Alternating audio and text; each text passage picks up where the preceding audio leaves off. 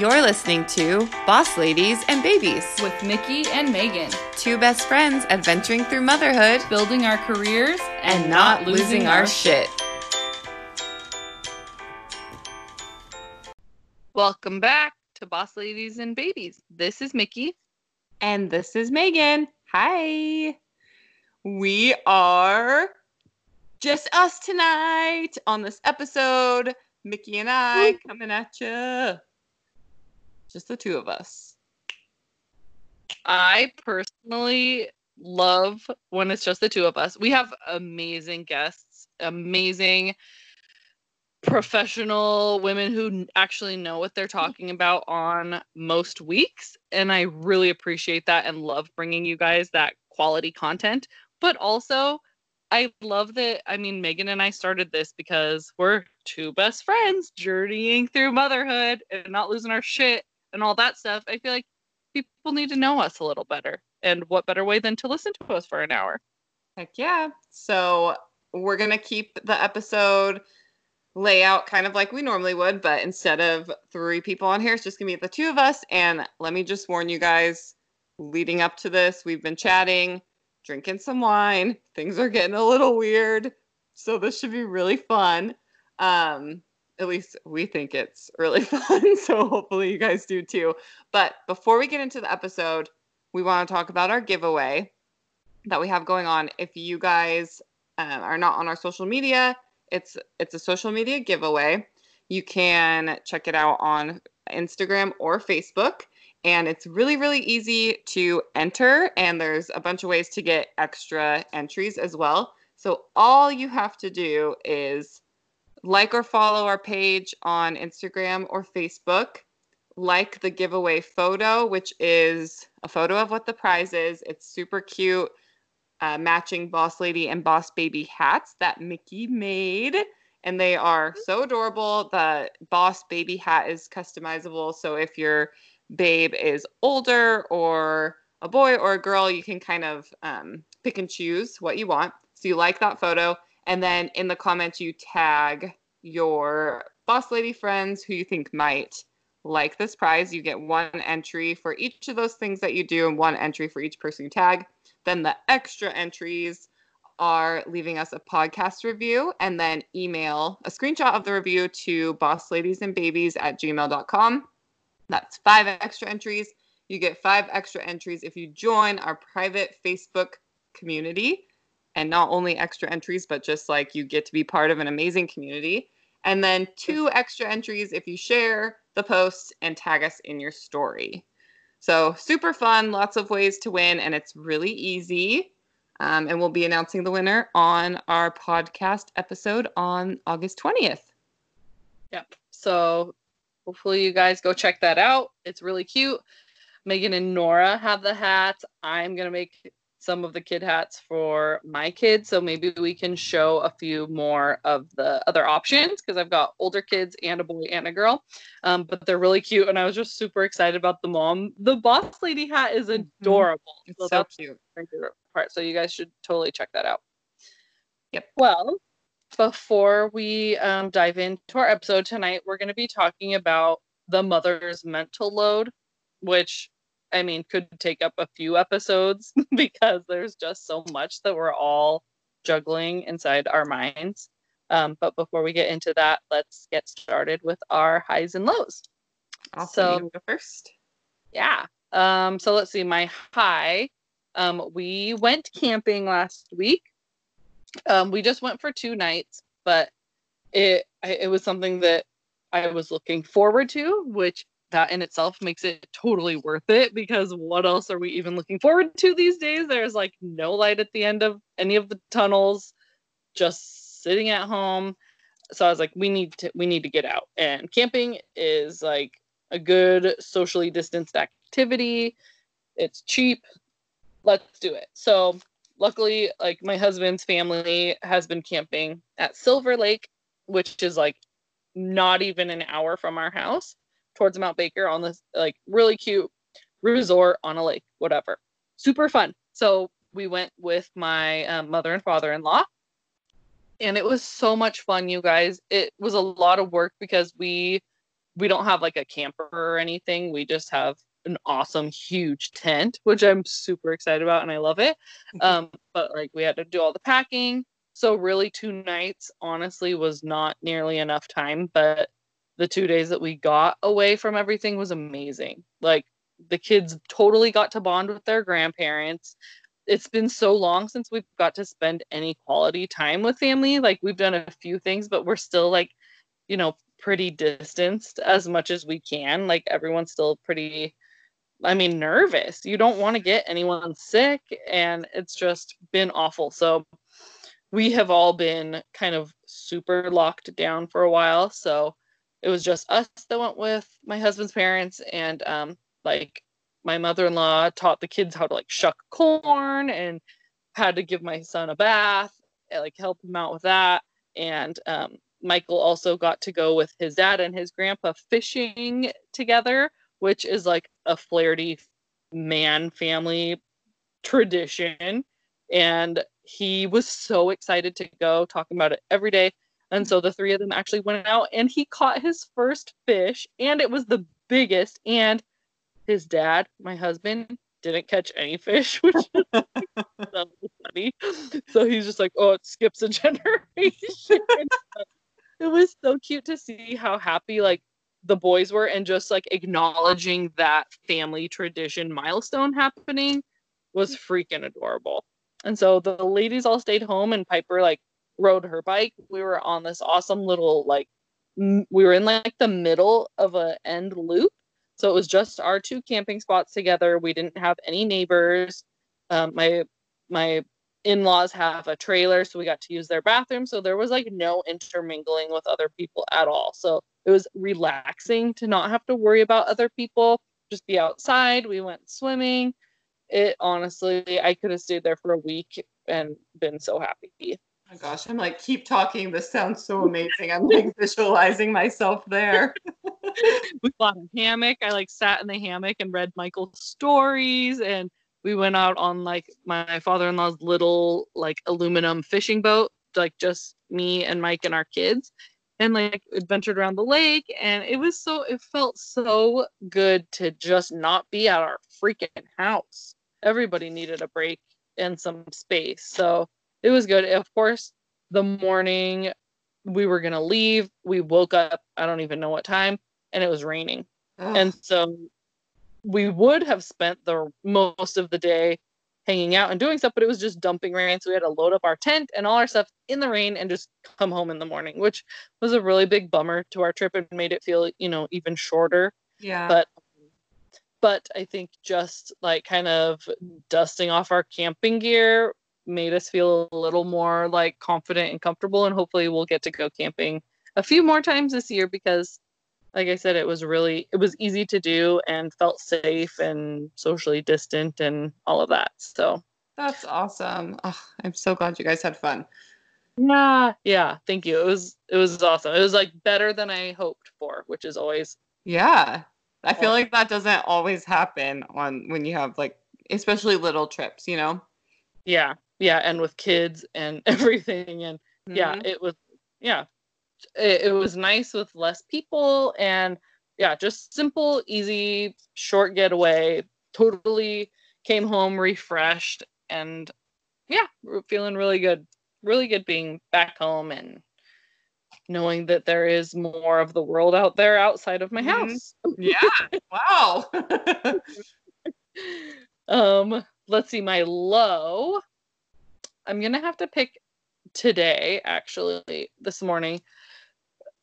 I think the kids readjusted to being home a lot quicker than I did, and their euphoria wore off a lot quicker, and they're just getting so sick of each other. And I don't blame them, but the fighting, there's just a lot of fighting going on between the 2 of them. And Mike is working nights right now, so it's just me with them during the day. And also, I should say, so he's working nights, so he gets home at 7 in the morning and has to sleep, you know, during the day until like 2 or 3 in the afternoon. So I'm trying to keep them quiet, which in itself is stressful enough. I'm trying to keep them from fighting with each other, keep them entertained, and then also they just like...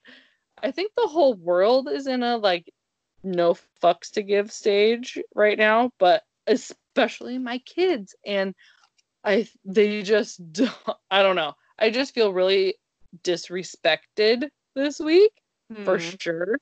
And so just after like sending them to their rooms this morning and taking toys away and just trying everything, I went upstairs and I was talking to them and I just started bawling. And I'm like, you guys, I'm not asking a lot of you.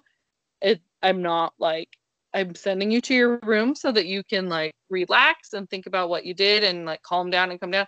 I'm not asking a lot. I am not a super tough parent, which I really would like to be, would make my life a lot easier.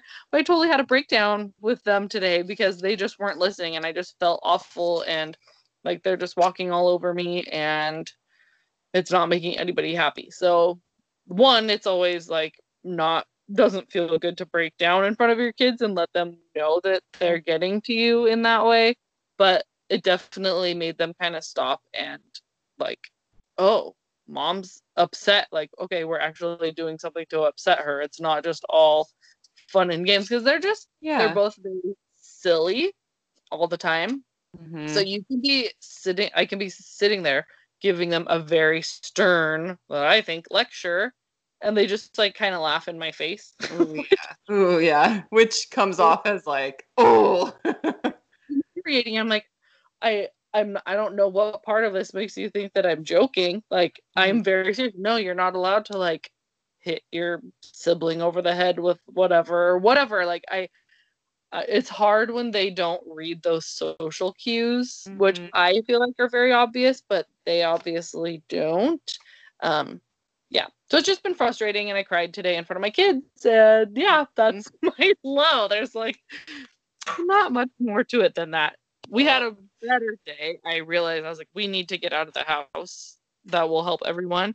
We went and rode bikes, and I put my roller skates on, and we, like, skated and ran around the park, and I think that kind of helped everybody. But. Yeah, fresh air. It always helps. Like, anytime Nora's having a tantrum, even at her age, just going outside usually helps both of us, you know, calm down a little bit. Man, well, you're doing a great job, so don't beat yourself up about the breakdown. It happens. Yeah. Okay, well, what about you? Let's hear yours. All right, so my high is going to be on Friday of this last week. My husband took the day off work because my sister, who's getting married next July, set up an appointment to go look at wedding dresses, and during COVID they were allowing it where you could have two other people with you, and so she invited my mom and me and so to go with my sister to look at the wedding dresses, and we went to Portland actually to this cute little shop. It was in the Alberta district, which is just like the cutest, coolest place. We were actually like looking around like, are we going to see any secret police? Like, a little bit nervous just going to Portland in general, but we didn't, and everything was fine. We walked around a little bit after, and we saw just like a ton of like aftermath from protests. There was like rest in peace George and like BLM stuff everywhere, which was kind of, I don't know, it was just kind of like cool to see, but also just a lot different from where I actually live. Like, we don't see a lot of that in my actual neighborhood. If you go down to Olympia, you do, but so that was different. But the coolest thing was I got to spend the entire day not momming with my mom and my sister, and I was super nervous about the whole thing just because I have not done a lot since COVID. And I was originally going to drive myself because I just was so nervous that, oh, I'm probably asymptomatic and what if I gave it to them? But they talked me into riding in the car with them. So we rode in the car. We all had our masks on. I actually had on an N95 and another mask on top of it because I was just being super cautious.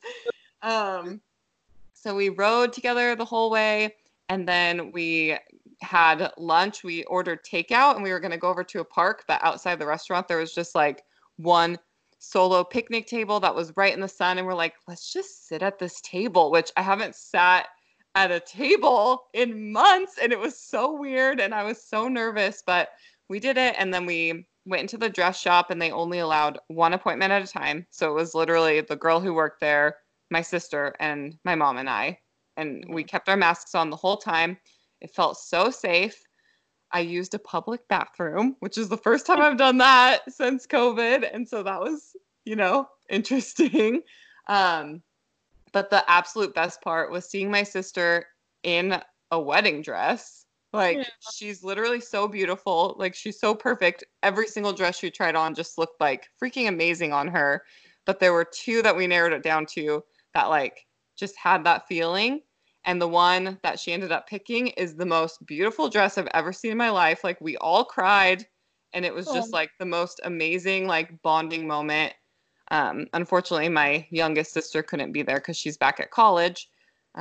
But it was really, really cool for the three of us to be able to have that moment and see her in her dress. And, oh, my gosh, I just, like, proud big sister moment. It was amazing. And just to have the whole day together, and it was just so amazing. So you can safely enjoy special things during this time, I guess, is what I learned. You know, it's not necessary to completely put your life on hold. As long as you're safe and responsible, you can still, like, have these special moments, which was a really good reminder for me. I really, really needed that day. So, and when we were walking around afterwards, just, like, I mean, it's Portland, so there were a lot of people out, like, at restaurants and stuff, and they all had masks on, so it was also nice to see other people being responsible and taking things seriously, but still out enjoying their lives. Because on social media, like, that's all I see, and it's a lot of, you know, this or that, and I don't have a true idea of what's really going on, and so I'm just, like, living in my four walls, like, going insane. So, yeah, it just all was, like, the best day. Yeah. Oh, that's awesome. Oh. Yeah. Yep, so that was cool. My low kind of ties into this episode about the mother's mental load is I'm just having a really hard time, like, catching up in my life. We fell way behind when my husband cut his finger off. Like, my, you know, everything, my routine, everything just kind of, like, fell way behind. And then Nora had her birthday. And so then it was like everything just kind of fell way behind again because that was like the main focus. I've been super busy with work. I just had like 3 transactions all close like back to back to back. So I just feel like every time I kind of start to get ahead, like just in my house with chores and just like the systems in my house, as soon as I get ahead, something else happens and I get way behind. And it's like, I'll just finish a task and then I'll look around and it's like, there's 50 more things that I thought were already done that I have to go back and redo. And it's just like, I don't do well with clutter or chaos. I just like, it really, really triggers my anxiety in general. And so just like, I try to like make my lists of, okay, these are the things I need to tackle. But then the next day it's like, all those things are undone. Or, you know, when you start to think like, oh, I'm finally finished with everything I have to do. You kind of realize like, oh, I'm never actually going to be done with everything I have to do. That's not an actual thing that can happen because there's always going to be more things that I have to do. Yeah. And I'm just like feeling super overwhelmed about it. I too had a breakdown the other day in front of Nora. And it was after just like this horrible experience with my grocery order that I'm not even going to get into. But let's just say I showed up to pick up my grocery order and they told me, oh, wow, we're slacking. We should have called you. We're running 2 hours late. Mm. Oh, my God. And what? So, yeah. So they said you can either wait for at least an hour or you can come back the next day. So that just like set me off. And like you guys know, like the grocery thing is already super stressful for me just in general. Just set me off. I just came home and I was just like such a beast, just like so upset. And I just went into the other room and I grabbed the pillow off the couch, put the pillow in my face and just started screaming. And it felt so good. And then Nora was out here and she just went, ah! Sorry, everybody's ears. And she started screaming. And then I just kind of like started laughing like, oh yeah, mommy's just like upset. I gotta let off some steam. Sometimes when you're mad, you just have to scream and let it out. And then we just had like this whole screaming, like family fun. So that turned into like a positive, funny memory. But yeah, I'm just like losing it over here with like drowning in the amount of things I need to do. Yeah. There's never an end in sight. I totally get that.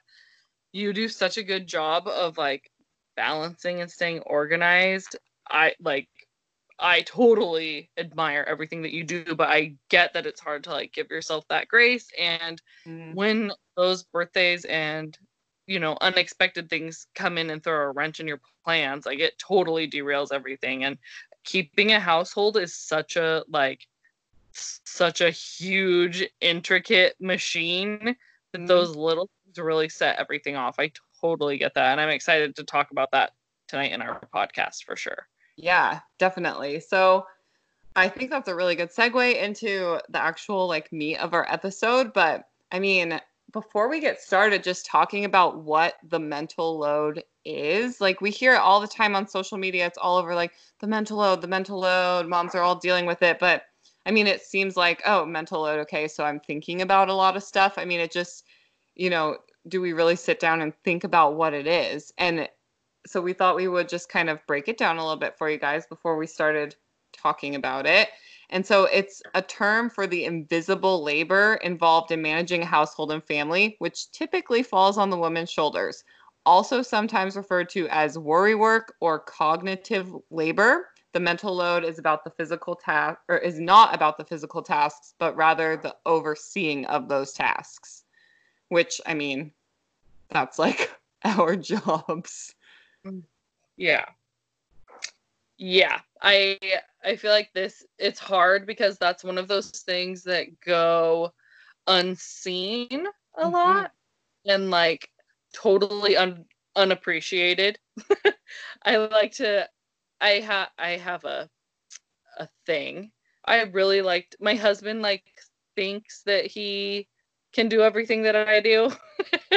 And luckily he goes to work and I stay home and like we're happy in our jobs, but yeah.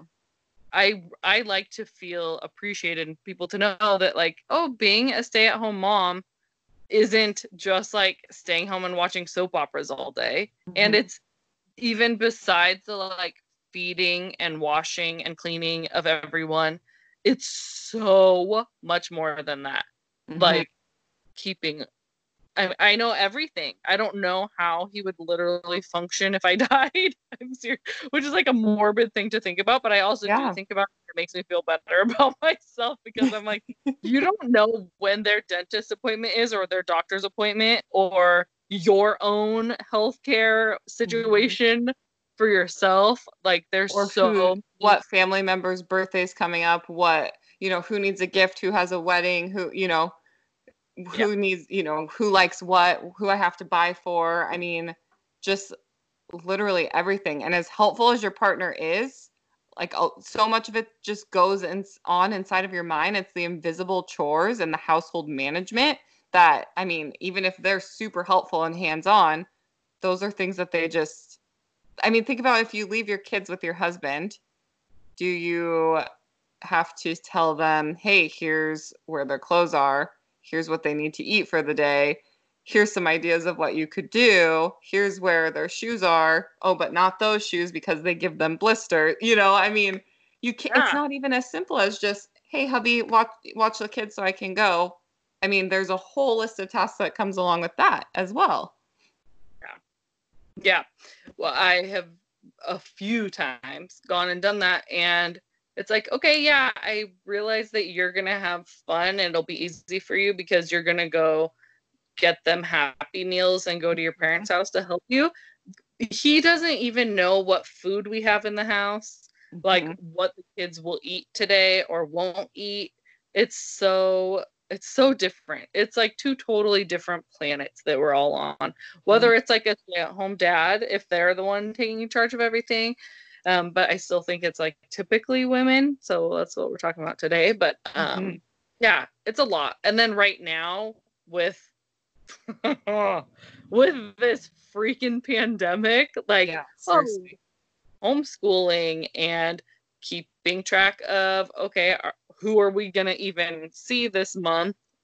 what we're going to do, how we're going to get our food, how are we going to stay safe, all of that. It's just, it's a freaking lot, that's for sure. I think that's why, like, I mean, obviously the pandemic is really anxiety provoking in general, but just so much for us moms who are like in the trenches right now with young children and just thinking about everything that we normally have to think about on top of now we're expected to also, you know, if you worked outside the home, you're now expected to work inside the home and be daycare and be homeschool and worry about if your children are getting enough social interaction and worrying about how to keep them safe because, you know, that they need to see friends, but how do we make sure that we're safe, or, you know, grandparents, and we're not going to give it to our grandparents. I mean, there's just so many more things that are falling onto our shoulders now that, you know, like we said, whether the husband is super helpful and hands-on in the home or not, it's falling on us, and it's extremely overwhelming. Yeah. Yeah. I have found myself a lot of times just completely like accepting the fact that I'm not going to get a lot done during the day, especially because my kids don't really nap anymore. But they're older and you'd think, oh yeah, they'll entertain themselves or each other and it'll be fine. No, now I'm breaking up fights all day. I'm still trying to like entertain them, feed them 3 meals a day, plus like infinity snacks. Like it's by, I'm telling you guys, by like 7 o'clock, 8 o'clock, whenever I manage to put them to bed, I am beat. And that's the time, I mean, ideally I could be getting a lot of stuff done and sitting and folding laundry and whatever, but hell no, my brain is so spent by the end of the day just from managing everything. And mm-hmm. then I have a hard time falling asleep when I do want to relax, because I'm like, oh, what do we have to do tomorrow? Oh, when is that thing coming up? Oh, I forgot about so-and-so's birthday. When is that? What am I going to get them? How am I going to get to a store right now? How many masks do I have to wear? It's insane. It is freaking insane. Yeah. Yeah. I mean, I've started to realize, like, because we put Nora down about between 6 and 7 every night, depending on her nap. And by that time, all I want to do is lay on the couch. And I try to plan my day at this point to get everything that I need to do done so that at that time I can guilt-free just lay on the couch and relax, or, you know, do something that I want to do. But realistically, from the minute that I open my eyes in the morning to literally the minute I close my eyes at night, I am working. If it's not being a mom, then it's real estate. If it's not real estate, then it's, you know, our boss lady stuff, which is a huge passion project. And I love my real estate job, and I obviously love being a mom. And if it's not that, then it's worrying about everything else that goes along with running the household. From the minute I open my eyes to the minute I close my eyes, there is not a second where I'm not thinking about someone else or something else. And it's so, so, so exhausting. And unless you are the person who is in charge of running the household, you're never going to understand it. And it's really hard to try to even articulate the amount of effort that it takes to carry this load. And, you know, so, I mean, in this episode, we really want to just kind of normalize that, because we are all freaking feeling this way and we are all on the struggle bus with this.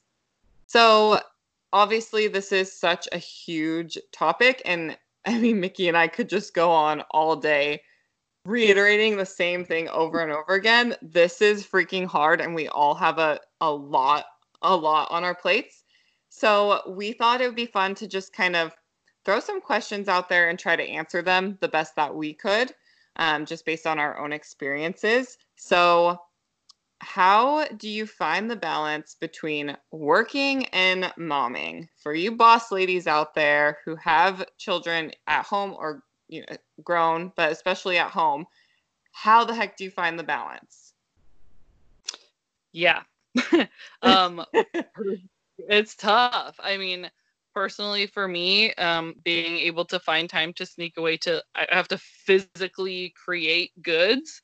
So I have to be able to sit down and focus and physically do the thing and concentrate on what I'm making, a lot of it comes down to asking for help.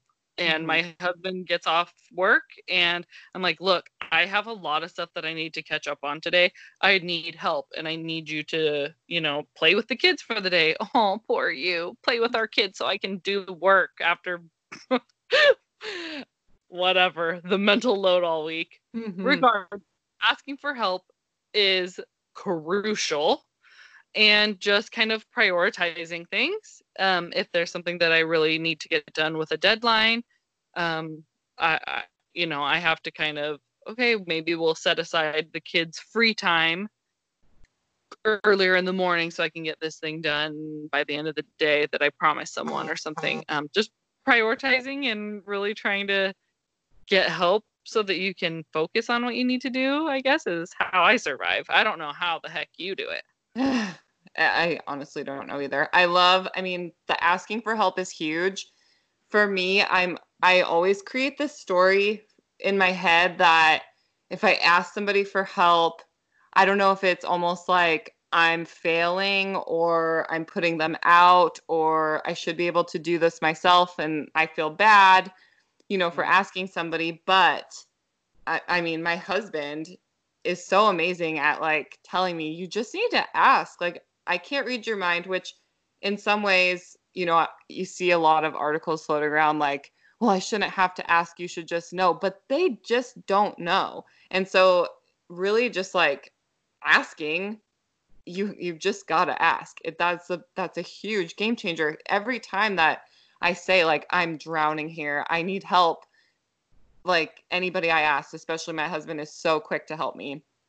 But for finding the balance between working and momming, like I love being a mom. I love being a stay-at-home mom. I just feel like I naturally settled into it. I love everything about it. And I also love working. I love my job. I love being a real estate agent. I love this podcast. I consider this, you know, just as much as a job as the job I'm actually getting paid for.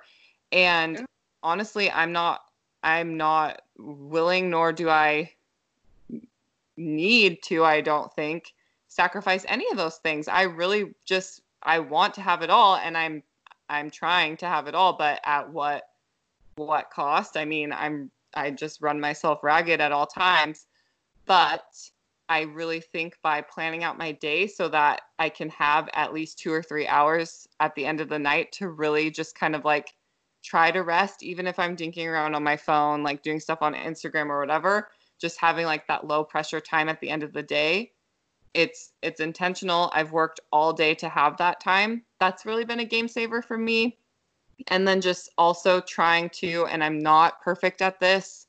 This is one of the hardest things, but trying to, in whatever task you're doing, be completely present in that task. So breaking up your day. So I set my alarm about an hour and a half earlier than when my daughter wakes up. And that hour and a half, I'm using that time usually for Boss Ladies stuff. So this is for podcast stuff. I'm responding to emails. I'm, you know, creating posts, whatever it is I need to do, planning for Boss Lady stuff. Then I have my time with Nora. And then when she goes down for her nap, that's real estate and chores. And this is, you know, if I don't have something pressing for real estate going on, this is just kind of like the maintenance day-to-day stuff. Of course, if I have a client, you know, everything is like completely different, just kind of like based off that client. But just on the day-to-day, that's kind of what, you know, that's how I break that up. So then the afternoon is real estate and chores if I have time. If I don't have time, I have Nora help me with some of the chores. And so then we're spending time together there. And then, you know, the rest of the day is taking care of Nora and doing like my cooking and, you know, whatever responsibilities. So breaking it up into different chunks of the day, which also giving yourself grace to move those chunks around. Like, hey, I just need to do real estate work on all my free time, and just being okay with that. That's been really, really helpful, because then I don't feel like I'm just like fluttering through everything and failing at everything. Like being completely focused on each task is so huge and important.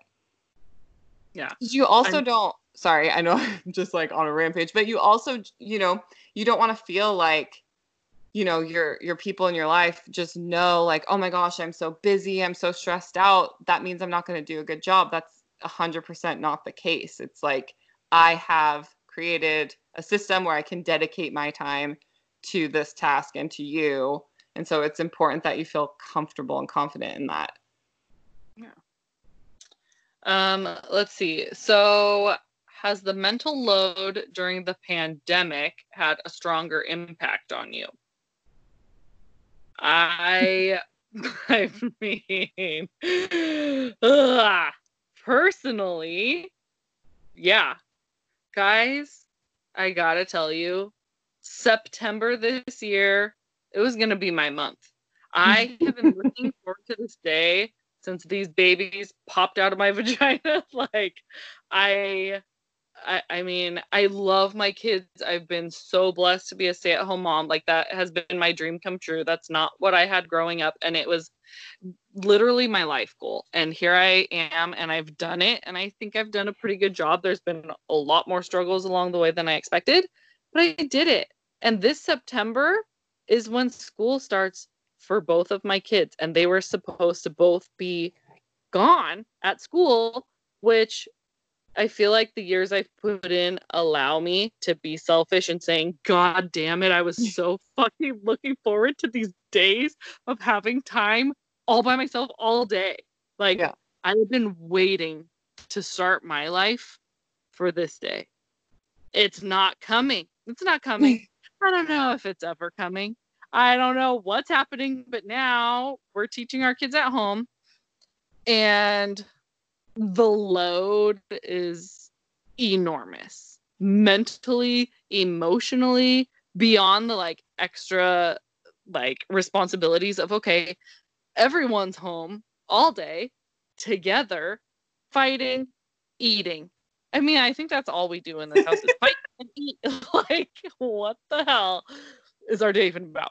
It's a lot. And I think just the fear, like, being in charge of my family's lives and just having to prioritize like what's important and worth the risk of even leaving our house to go pick up our groceries. Like, it's terrifying, and it's a lot. Be on top of everything else. It's huge. I mean, I still am like pinching myself when I stop and think like, oh, there is this sickness all around literally the entire world. Mega contagious, you could have it and not know it. Like, it's in, like, is this real? Is this a movie? Like, this is, it's insanity. And I still mentally have, I think I haven't like fully comprehended it, and I'm okay with that, because I think if I did, I would lose my shit. It's a lot. It's scary and insane. Yeah, I would say, so I would say, yeah, the pandemic has had a little bit stronger of an impact on me. How about you? Oh, I mean, I feel like, yeah, I've kind of already touched a little bit on that, but what's really interesting, I think, is for those of us who are at home a majority of the time, either like pre-pandemic or now, my husband and I have had this conversation. He... so initially his work changed a bit. He was off every other week, which isn't normal for him. But now, as things are opening up, he still goes to work every single day at his normal time. And he comes home and he does his normal tasks at the house. And for him, pandemic-wise, really, with, you know, in regard to mental load, things haven't changed all that much for him. It's easy for him to go to work and forget a little bit that we're going through this, besides having to wear the mask. I mean, he still gets to see other adults. He gets to go in his car and drive somewhere by himself. I mean, you know, it's something that can kind of take your mind off of it. When you're home with your children, it's all you can think about. Every decision that you make could possibly affect their health. And, you know, on top of that, if you're trying to operate a business from home, I mean, there's the things that you have to think about with that, with the changes in the pandemic. I mean, with real estate, there's been, you know, at first we were shut down and not essential, and then all of a sudden we're up and running, but there's all these different rules and precautions, and you know, it's just, there's so much more, and there's just, the stakes are so much higher, and there's no outlet, there's no way to just like kind of forget for a minute that we're dealing with this. Yep. Go camp. Go camping. Seriously. Yeah, I know. We need to. Yeah. Oh, we need to do something. And as much as I complain, I know that I'm lucky because I am used to staying home. My husband is still working, so on this mega scale of things, we're not that affected. Mm-hmm. You know, we haven't seen family or friends nearly as much as usual. We can't just like load the kids up and go hang out at the mall to like keep our time. But I understand that I am lucky in that. And so, you know, physically, I guess that would be like, isn't that big of a difference. And the kids, I think, hardly notice it, but just the reason that you know that you're staying home. Yeah. It definitely wears on you for sure. Yeah, and I think, I mean, but then even that, add that to the mental load where I know that I'm fortunate and I know that my family's fortunate, and oh my gosh, now I feel guilty about that, and what could I be doing to give back and help, and how can I make sure that I'm not coming off as ungrateful for the things that I have? I mean, that's all the just like constant guilt reel and anxiety reel that comes along into this whole mental load thing. I mean, there's that on top of it. Yeah. Yeah. It's a lot. Yep. And we need to just like, we don't have an off switch. I know. We really don't. I mean, as we're saying these things, it's like, oh my gosh, just more and more things are popping up in my mind about it. It's just like, it's just too much sometimes, and the pandemic is definitely not helping. Okay, so let's talk about how do you separate working and, you know, your attention there and the emotional labor at home.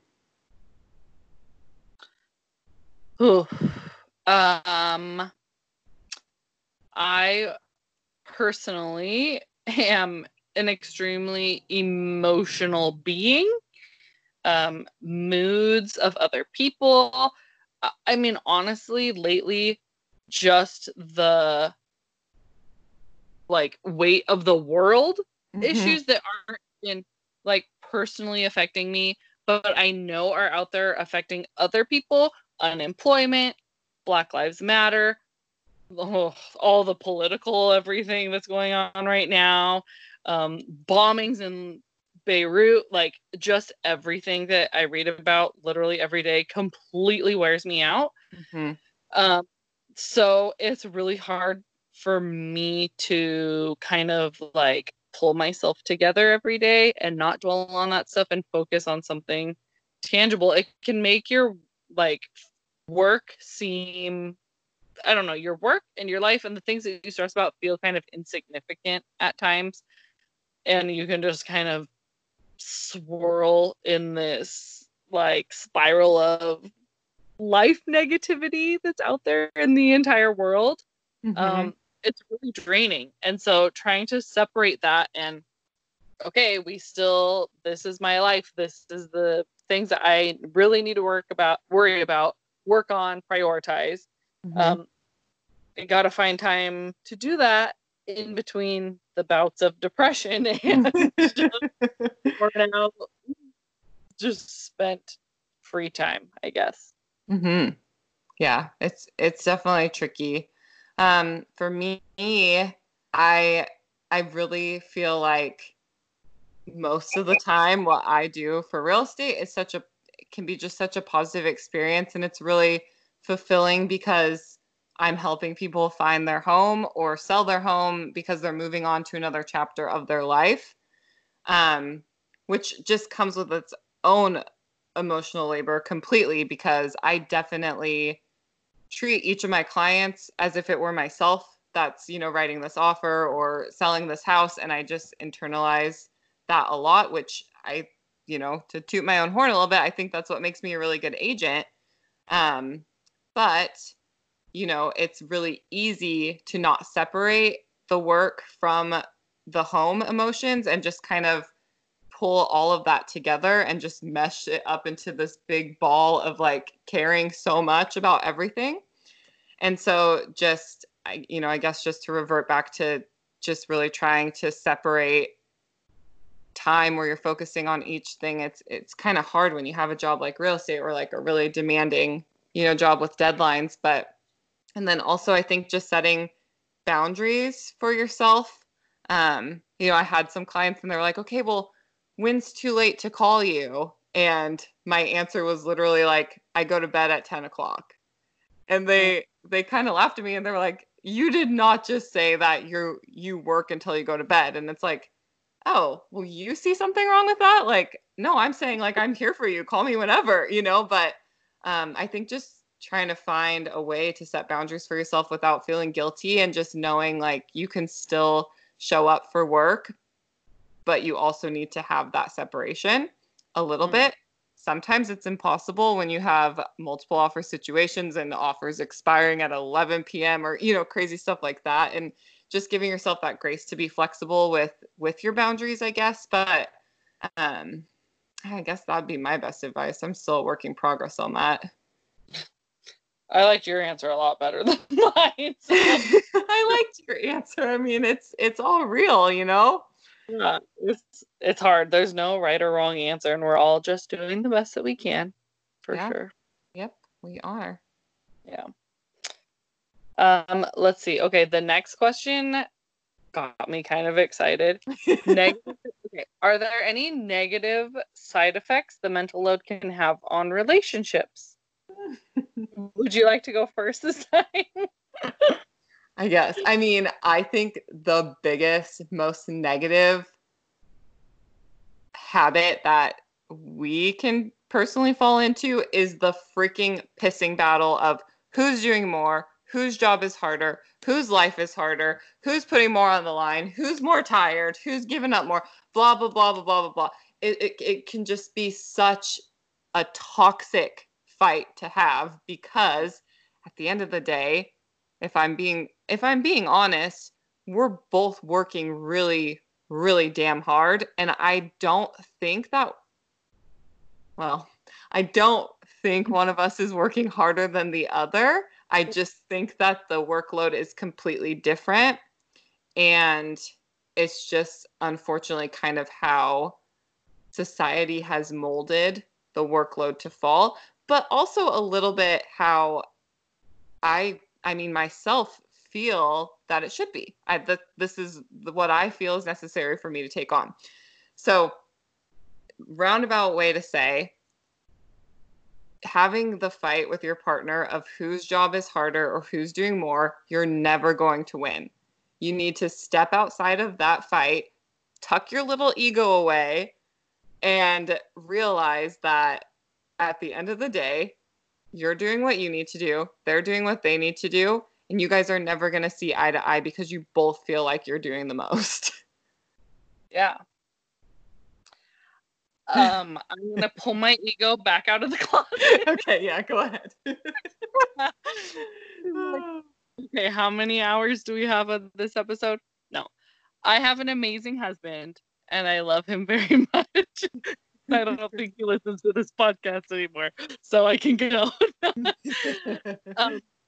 We made a very conscious decision that I would stay home and raise our kids, and he would go to work. He luckily has an amazing job that comfortably provides for us, so I have not had to go to work. I do my embroidery on the side for a little extra money and kind of just like a mental release so that I can feel like I'm giving back. And doing something just for adults, just for me. I like to create whatever. Blah, blah, blah, all that. I have mentioned a few times casually that I'm not like the best housewife, which is fine. I just didn't, I don't know. I'm just not like, I don't think to clean, whatever. I'm not the ideal Betty Crocker homekeeper. But I have been raising two kids 18 months apart, people. Mm-hmm. Pregnant 9 months, like I still have like nightmares about that shit. It's a lot of work. So my sweet husband goes to work. He works 12-hour days, an hour commute each way. So 14-hour days. Now he's been working 7 days in a row and comes home.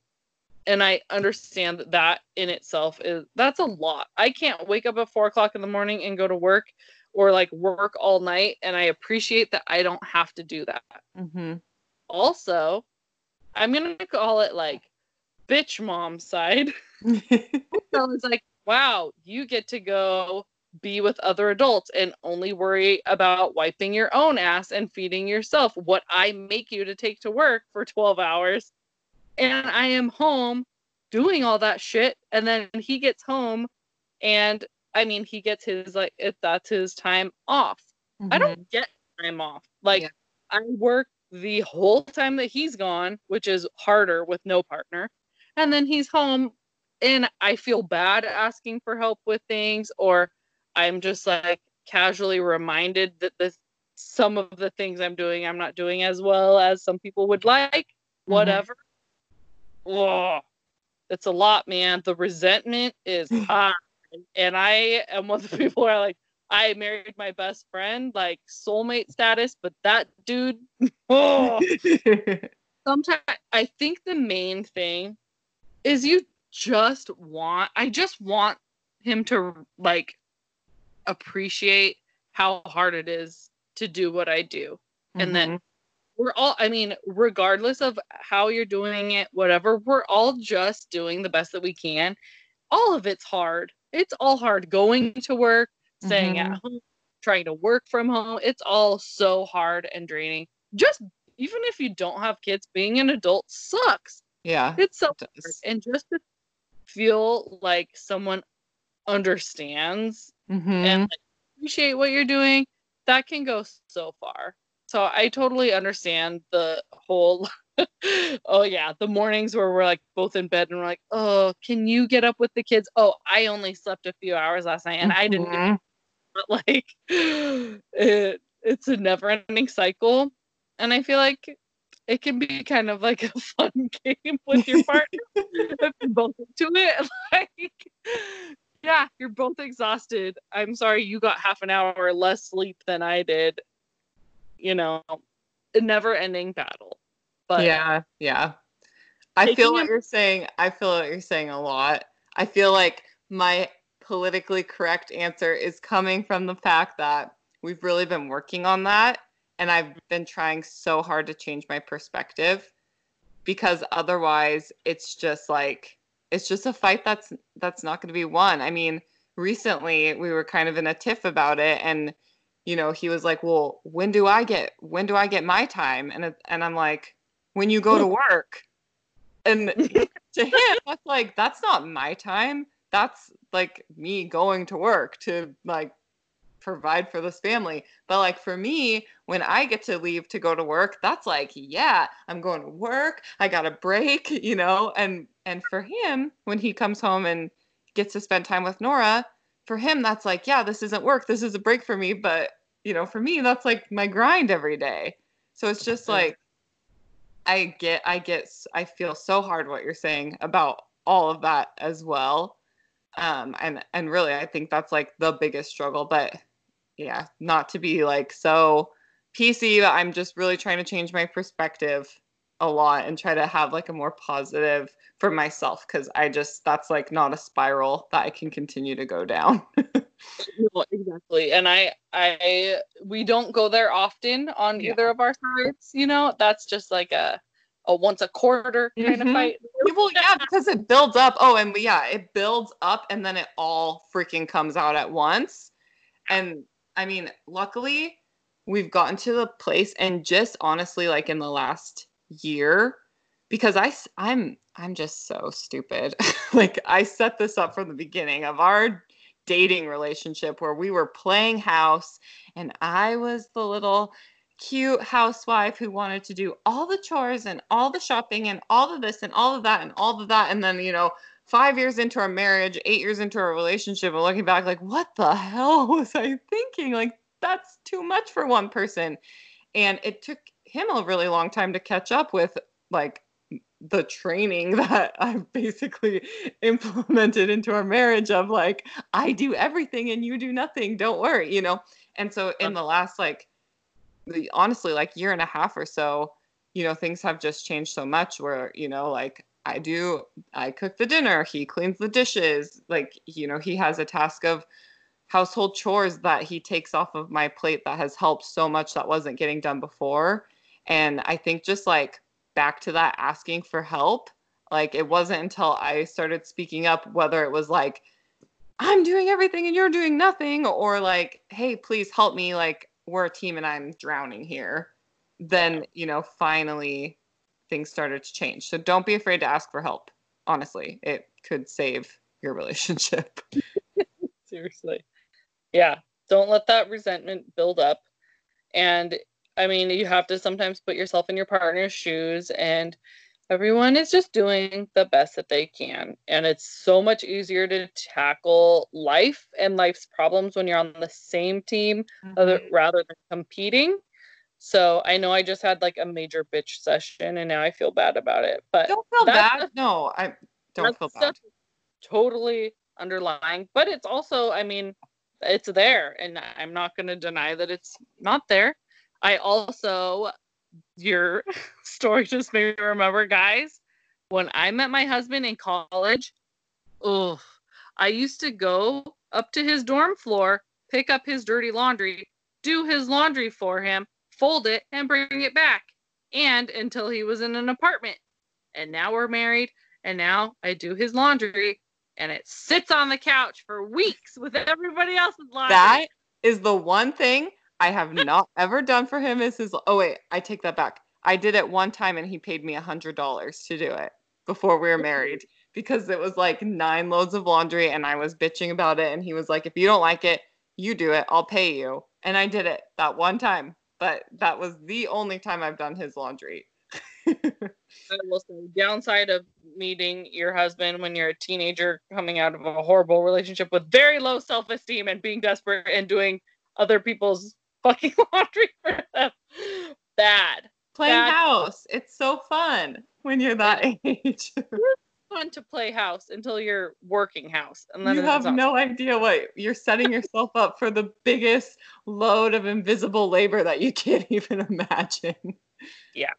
Now I used to be like, here, I'm going to deliver this load of laundry so I can get laid. Now it's like, do your own laundry and let me go to bed. I have a fucking headache. Like, how real are we?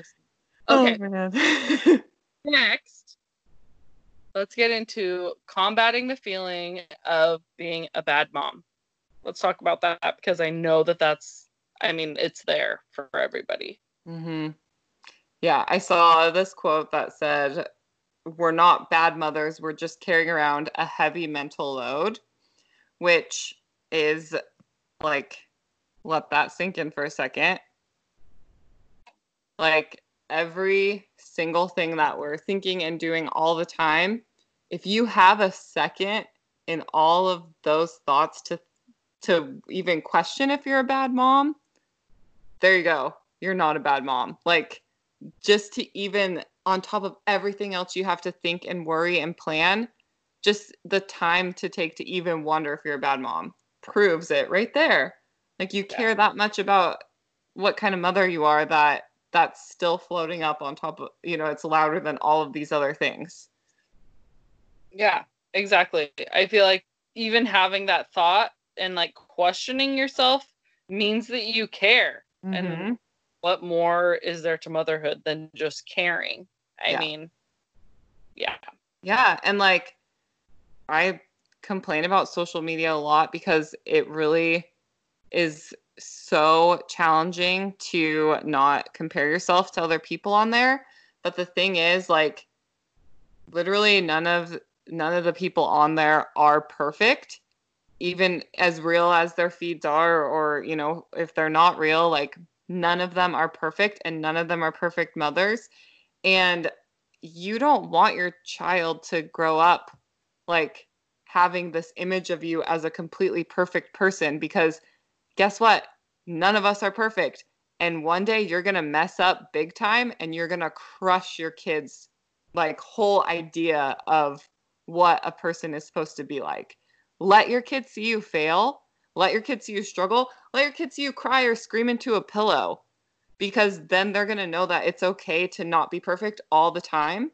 And like, they're going to have a much more rounded, just like overall grasp of how to be a parent themselves one day. It's okay to do that. Yeah. Yeah. That, I think that's huge. I try to keep, probably to a fault, I try to keep it very real with my kids. I'm just very transparent with them. Like, hey, I don't know how to get you guys under control. Like, yeah.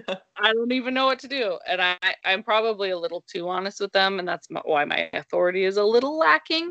But I mean, I have bad days and they have bad days, and they need to know that that's okay. They need to feel safe where they are to feel how they're feeling.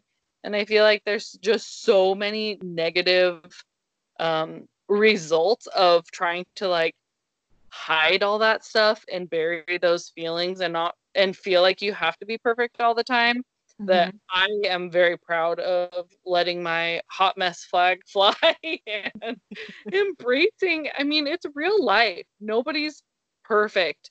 Beyonce has her hot mess moments, whether she shares them with you or not. Like, no one is perfect. Why pretend that you are? Yep. That's one thing I need to like listen to our own advice on that one, because I just like by default feel like I always want to be this perfect mother or come off to other people as this perfect mother. But I also am really passionate about keeping it real and showing like the nitty gritty side of motherhood. So I just have like this constant conflict within myself. And the more mature I get into my career of being a mom, the more I'm realizing, you know, what I was saying at the beginning of this. And that's what I want for my children, is for them to remember their mom as being great and awesome and having a lot of emotions and being strong and being able to work through things. And that's how I want them to be as well. Yeah. Yeah.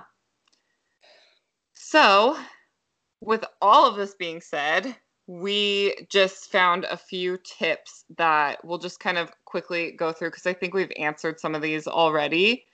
Just some tips on ways that you can lighten the mental load a little bit, and tips that we've either used or that we would like to start trying in our lives. So the first one is talking to your partner. You have to tell them how you feel, because the chances are they don't know. And we touched on that a little bit already. Yeah, I feel like, I mean, if your partner is a man, men brains are very simple. And if you don't tell them what's going on, they're not going to know. And can you really fault them for that? If you're not, you know, asking for the help or letting them know how you feel, how can you hold it against them? Yeah, I keep thinking of the specific article that I keep seeing floated around that's like, I don't want to have to ask for help. And like, that's not the mindset that we just can't have that mindset.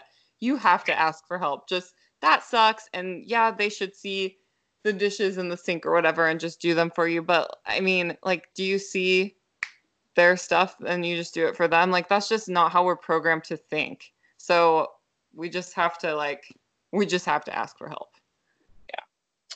Yeah. So yeah, number 2 is delegate the load. So when you need help, ask for help. If your household chores and jobs are just piling up and there's things that are just like slipping through the cracks, maybe delegate those to someone else, to your husband, your partner. If you have family members that come by and can help, get your kids involved. Just delegate some of those responsibilities so that you're not just in charge of everything. Mm-hmm. And remember, like, with this pandemic right now,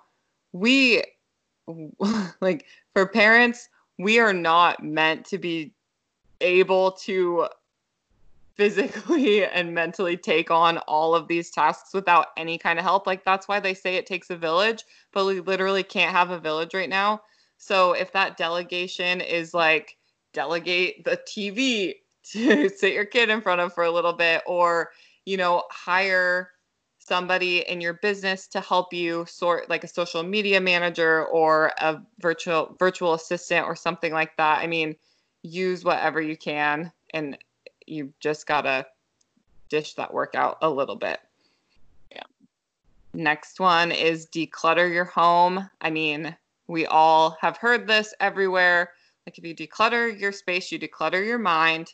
I'm a true believer in that. In fact, recently with my struggles with the mental load, I've just been like, why do I feel like this? I just feel like this. The house is picked up. Like, what's going on? So I just started going through each one of my closets and just reorganizing. And even though it was behind closed doors, I just like knew it was there. And so I started decluttering that. And that's helped a little bit too, because somewhere in the depths of the load is like, oh, the linen closet needs to be organized, even though it's not near the front. You know, it's lurking somewhere back there. So that's honestly helped a lot. Yeah. I will say I struggle a lot with ADHD. And one of the biggest tips that I have found, because, you know, I go on Pinterest. Everybody goes on Pinterest for all their and it's like, you have to make keeping everything neat and tidy as easy as it is to not do that. So getting rid of things, like if laundry is a huge problem in your house, which it is for me, maybe I should look at why everyone has so much damn clothes to wash in the first place. We have gone through and gotten rid of garbage bags full of clothes that no longer fit, you know, out of season things that aren't going to fit them next year. Stuff that we have had. My husband and I have crap that we have had since college. He has underwear that he's had since before I knew him. And we've been together like 15 years. Like, this shit's crazy. And I am an emotional hoarder. And the past few years I've really been working on like, okay, if I'm not getting any enjoyment out of it and using it, it's just another thing that I have to clean up. And that is just obviously not working for me because I'm drowning in the cleanup. Get rid of some things. Like, if you need to get on Netflix and watch the, like, Marie Kondo, if it brings you joy stuff, do it. Anything that will help you, like, let go of some things. Having less is just so much easier to take care of. It's been huge for me, and we're just, like, barely starting the journey. There's still so much stuff to get rid of.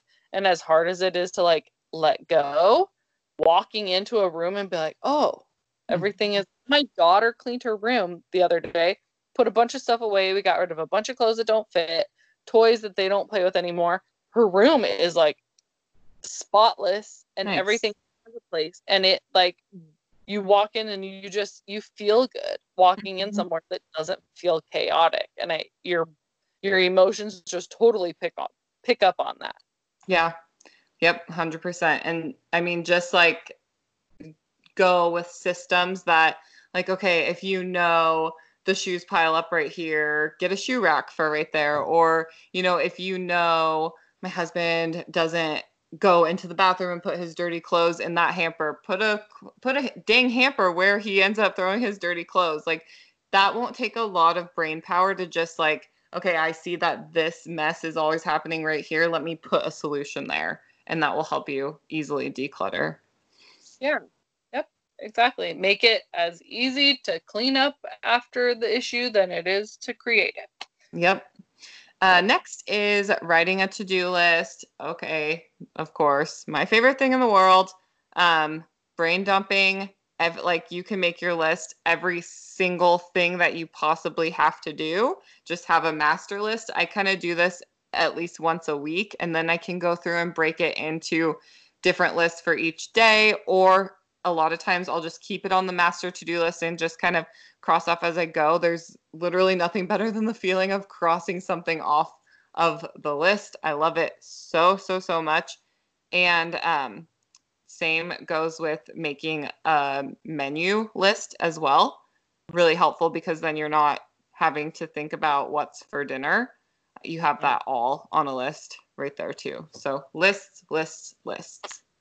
Yeah, we're big fans of lists around here too. Next is make time for self-care. So another thing that we are really big on our podcast, and we talk about a lot, if you're not taking care of yourself, everything that you do that's going to trickle down and affect your parenting, your work life, your relationships, your just personal being.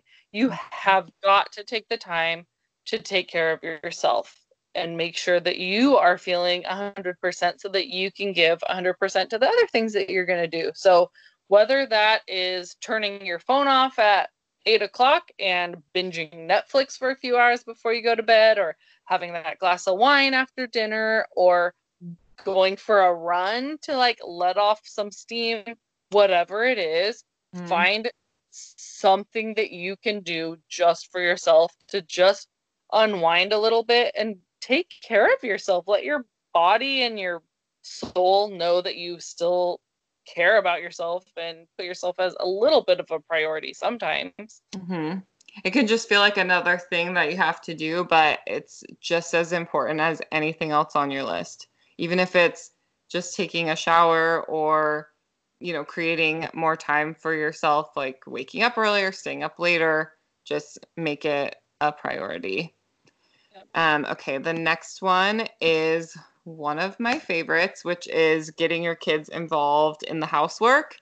So I was really struggling with like, how am I going to, you know, get all this done? Nora's naps started getting shorter. Often I don't really have time to do, like I have one chore a day that I typically try to do to break it all up throughout the week. So a lot of times I was finding on her nap, I don't have time to get all my work done, shower, put myself together and do this chore. So I've been playing around with doing the chore while she's awake, but not sacrificing, you know, time of us being together. So I let her help, and she's 2. She's at that age where she wants to help with everything. So it's been really, really fun. It sometimes takes a little bit longer, but it's really cute and fun for us to do it together. And it makes her feel just so independent and like she's helping. And it's been a really, really good tip. So I'm excited to keep doing that. Yeah, that's brilliant. I am one of those moms where I like, on Pinterest randomly stumbled upon like chores your kids should be doing at these ages, and I'm like, what? Wait, what? I'm supposed to have been putting them to work for all these years? Like, crap, I did not think to do that. But for some reason my kids like love vacuuming and mopping, so I just have to like barely mention, oh, something needs vacuuming, and they're like, oh, can I vacuum? Can I mop? I'm like, okay, yeah, but you have to vacuum and then mop. Like, you guys can take turns and divvy it up. And I have been pleasantly surprised by how excited, and I feel like they just feel so empowered being asked to help and being allowed to like contribute to something like that, that totally get them involved, and it builds such good habits for them as adults that some of us lack a little bit, and maybe they won't have to deal with those problems in the future. Let's see. And last, avoid gender stereotypes around your children. So this is something that I'm really big on. I am just such a like, whatever, liberal, whatever, anyone can do whatever they want. If I paint my daughter's nails, I paint my son's nails. If he wants them painted, whatever. If he wants to dress up in a princess dress with her for Frozen stuff, let's do it. I try very hard to keep everything in this house very like neutral. I mean, my kids are very like girly girl, boyish boy, whatever. But I have tried very hard to never like not let them do what they want to do, whether it's outside of like traditional gender norms or not. And I feel like that's so important. It's something that a lot of society has lacked in the past, and the way that some grown-ups have turned out maybe is a little problematic. So kids are so much more open-minded than adults are, and just starting them out being more open-minded about things, I mean, they're going to grow up that way, and it's not even weird. Mm-hmm. Yeah. I think it's important, too, for them to see, like, the balance of household tasks between the two parents. I mean, it was a totally different time when we were raised, right? And so in my household, my mom was a stay-at-home mom, and she literally did everything for everyone. And my dad would go to work and come home, and he would pay the bills. And on the weekends, he would maybe mow the lawn or something.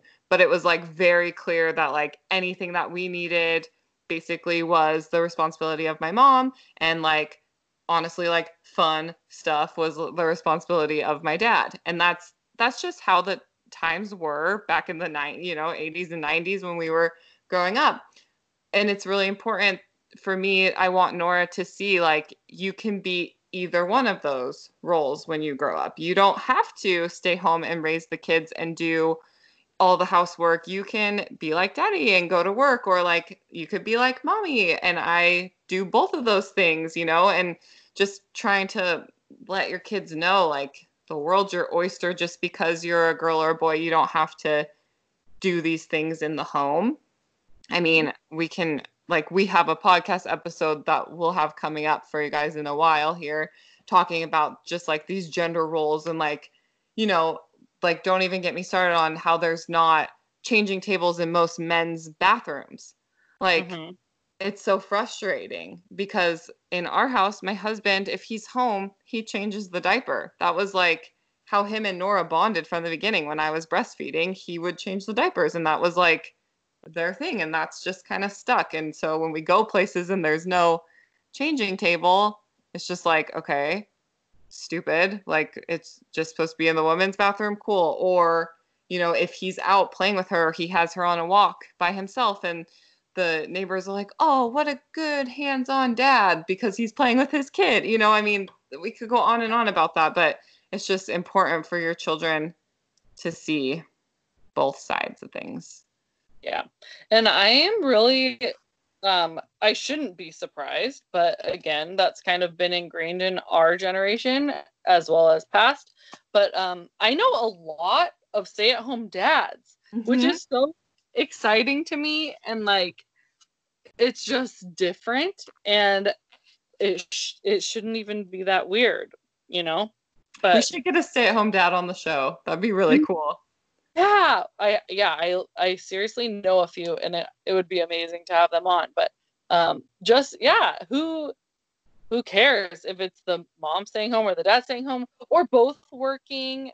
I mean, I feel like life is so fluid that we should set our kids up to understand that just because we have it this way, other people don't necessarily, and just because you're a woman, you don't have to do these things, and just because you're a man, you don't have to do these things.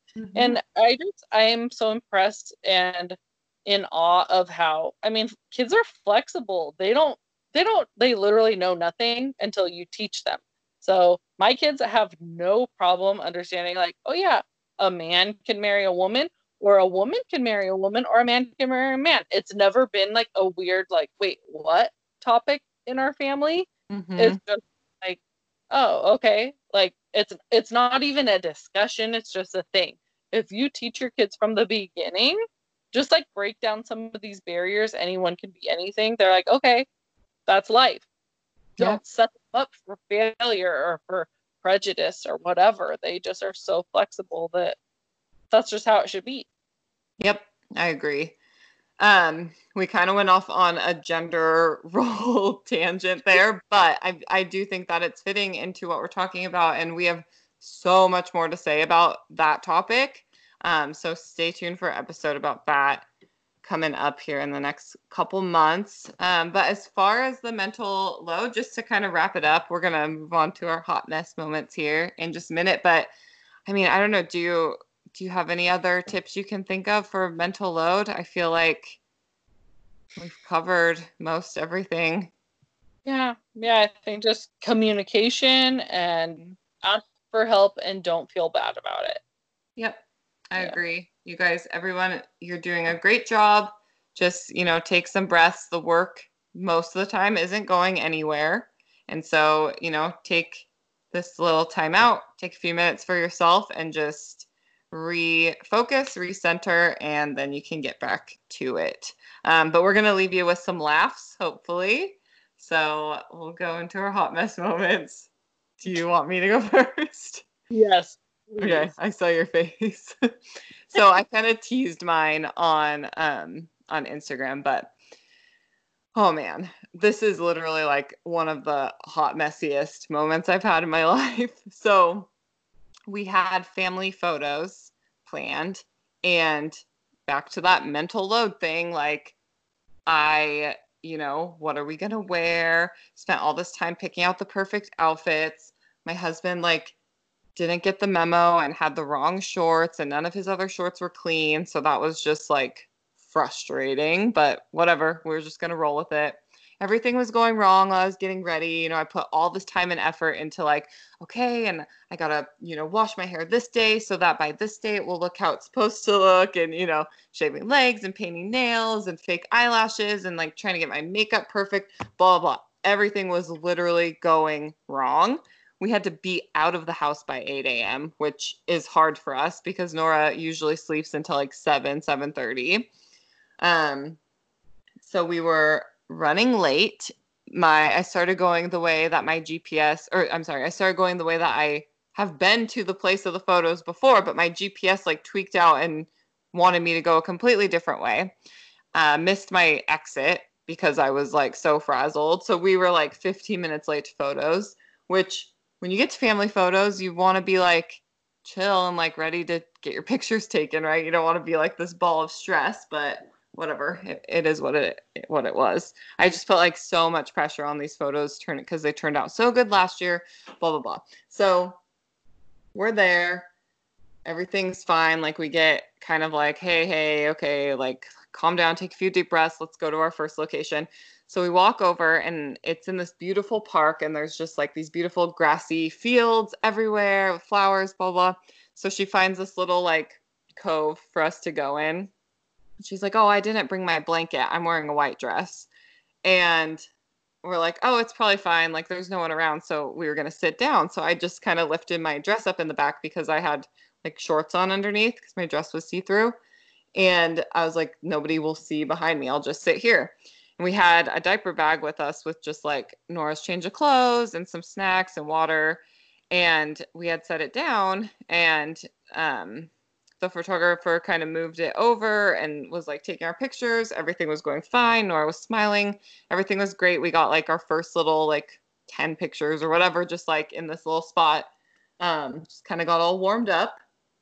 And then we stand up to go, and Quentin takes Nora and I take the diaper bag, and we're walking down. I'm in heels, and we're walking down this pebble road, and I reach back to adjust the diaper bag, and I feel something wet on my hand. And so I pull it out, and it's yellowish, kind of on my thumb.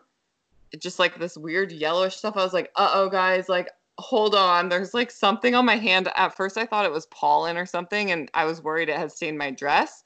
And they're is that poop? So I, of course, sniffed my hand. Yes, it was poop. And I look back, it had been just in one little perfect spot somehow on the bottom of the backpack that it got all over my dress and all over my hand. And I didn't have the hand sanitizer with me or anything. And so I'm okay, well, they're trying to keep going. I'm I'm just not going to walk around with poop on my hand. And also they're there's poop on my dress. I don't understand what's going on. My husband's insistent on the fact that I sat in it, which we still he's well, whatever, if that's what you think happened, which is so frustrating because I know I didn't sit on it. It was on that damn backpack. Anyway, I run off to the car. Nora and Quentin stay there, and she's just taking pictures of that, just them or just Nora by herself, which I'm missing out. I'm so upset. Running back to the car in these stupid heels, get the hand sanitizer. I'm having major FOMO. I'm all upset, trying to wash it off my dress. It's not coming off. Run back over there. They're oh, good. We got some great shots. Do you want to jump in a couple? And I'm just sweating, frazzled, poop on my dress still, upset. I try to get in some of these pictures. Then we walk down to the river where we're going to do the rest of the pictures. This is actually not that funny, but it's just such a hot mess. So then we get down to the river and we take a couple pictures, and then she's okay, so all three of you guys stand in the river. So we're standing in the water, and she's having us do that 1, 2, 3 lift thing, with Nora, where we're each holding a hand. And so we're like having so much fun, like 1, 2, 3 lift, 1, 2, 3 lift, you know, like, you know what I'm talking about, where you lift them by both their arms. All of a sudden, Nora starts screaming bloody murder. Her freaking arm socket thing popped out. Oh. While we're taking these pictures, and the photographer is just like shocked. I'm like, oh my God, like flashbacks of this happened to her one time before, where I think I talked about it on here, where we were holding hands, and the first time it ever happened, and it was like so terrifying. So at least this time I like knew what was going on, but I was like, oh my gosh, like this happened again. What's wrong with her? Like, is something wrong with her? Why? Like, how did this happen? At least this time it wasn't the hand I was holding. It was the hand my husband was holding. But so then I felt bad for him, and I just like grabbed her. I'm like, give me space. And I'm just like, I knew the cry. It was like the scream cry, hurt cry that, you know, is very distinct. And she's totally chill if you just hold her arm and, like, if she's not moving her arm. So she, like, calms down, but the photographer's like, do you need to go to the doctor? We're like, yeah. She's like, this is a total hot mess. You just want to redo this? We're like, yeah, this has been, like, the most ridiculous day of my freaking life. It was so, oh, my gosh, it was just so much. So we, like, are rushing back to the car. We call the doctor. They're like, we can't get you in for 2 hours. And we're like, okay, well, as long as Nora doesn't hold her, like move her arm, it's fine. So yeah, we can wait 2 hours. So we come home and we set her on the couch and like prop up her arm so she can't move it. I go upstairs to change. Quentin was like making something for her to eat. And I hear him, Megan, can you come down here? I come down here and Nora's just walking around like nothing ever happened. And he's like, I don't really know what happened. I like turned around to get her some food, and when I looked back, her arm was straight up in the air and she just started walking around. So she just like, I don't know, like what happened? She like popped it back herself or something. And like, then the rest of the day was just fine. And I was like, are you freaking kidding me? All of this like preparation for these family photos. Thank God she's okay. But like, what a freaking shit show. Like, why did all of that happen? Oh my God. So yeah, it's not like super funny. It's actually just like all really like, wow, I feel so bad for you. But it was just like such a hot mess. And I'm so glad that it's over. Okay, so the poop then, was it like probably like dog poop in the field or something? So I don't know if it was, I was like freaking out that it was human poop, and now I probably have COVID.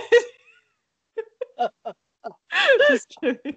I mean, like it would have been from where you guys were, like on the ground, right? Yeah, it was definitely not from Nora. Yeah. So, yeah. Yeah. Oh, yikes. Yikes. I'm sorry. Okay, so Megan's been like teasing this all week, and I'm like, ha ha ha, yeah, I can't wait to hear this. This is gonna be the best story. She's like, no, it's actually like not funny, it's just horrible. Like, so really bad. I mean, now a few days later, it's like, especially because Nora's fine, it just is kind of funny. Just like, wow, like, is that real life? Like, we're just like, wee ah! Screaming like, oh my gosh. The photographer's like, I'm never having anyone do that again. I'm like, well, yeah, I think that's like a thing that happens to kids. Like, yeah. So the only reason I know about that is because we have a friend whose daughter's arm, like shoulder, has popped out a few times. He knows how to fix it, but mention that. So I am mega paranoid about our kids with doing that, which luckily, you know, has worked out fine. But like, I mean, that's a totally normal thing. Like, yay, 1, 2, 3, swing, 1, 2, 3. Like, you wouldn't think. Oh, kids are just so fragile. I know.